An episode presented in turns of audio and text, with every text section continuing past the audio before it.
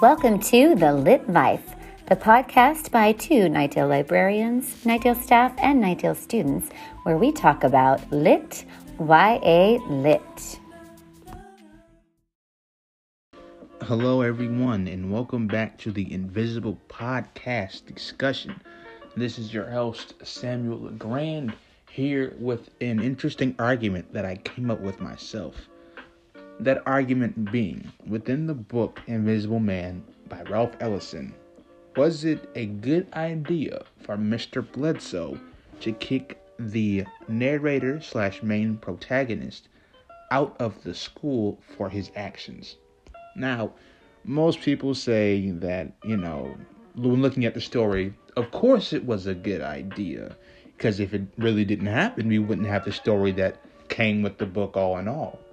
But when looking at different viewpoints from the book and the things that happen within the main character's story, I feel as if there might be an underlying argument. I'm going to put this out here. I don't think I really have an answer as to whether it's not a good or a bad thing. I'm just here to inform you of how certain things could have turned out based off the book and the time period that book took in place in. All right, now let's do a recap.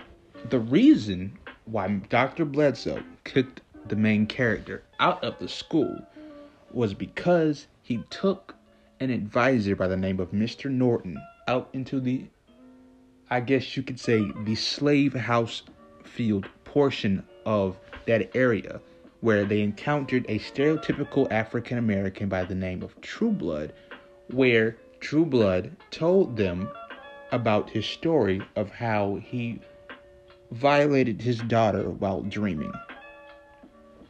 Then, after these events, Mr. Norton was mentally wounded, and the narrator had to take him to the bar called the Golden Day, where they also encountered an old war veteran who called out Mr. Norton for being a narcissist and someone who benefits off the troubles of African Americans, and he also called out the narrator for being whitewashed.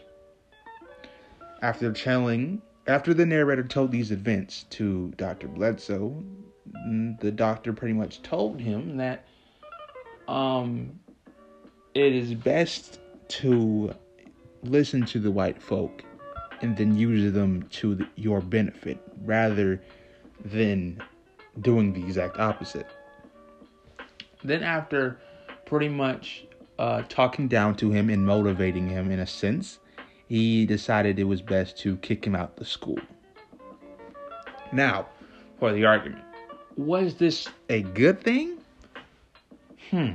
Well, let's look at the most the obvious one. Uh, the most obvious point is that if he did get kicked out the school, the story would have never happened.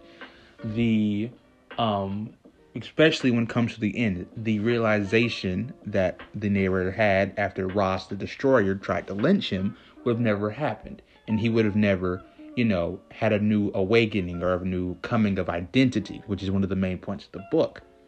But at the same time, things like um, you know, him not losing his memory due to the factory incident would have never happened either. Things such as him being the Brotherhood that was actually a faction that was made to tear the African American community he, from the inside out, that would have never happened either. Or if he wouldn't have left school. There are a bunch of good and bad things coming from this. But however, the overlying standpoint is that either if he would have stayed in the school or not, he still would have had to come up against the obstacle, which is his identity in a world where African Americans are less superior to that of the white folk. Hmm. There's a lot of things you can add into this. But that's all the time we have for today. This has been the Invisible Podcast with your host, Samuel LeGrand, signing off. Have a nice day. Thank you for listening to The Lit Live. Check us out on the Knightdale High School Library website and follow us on social media.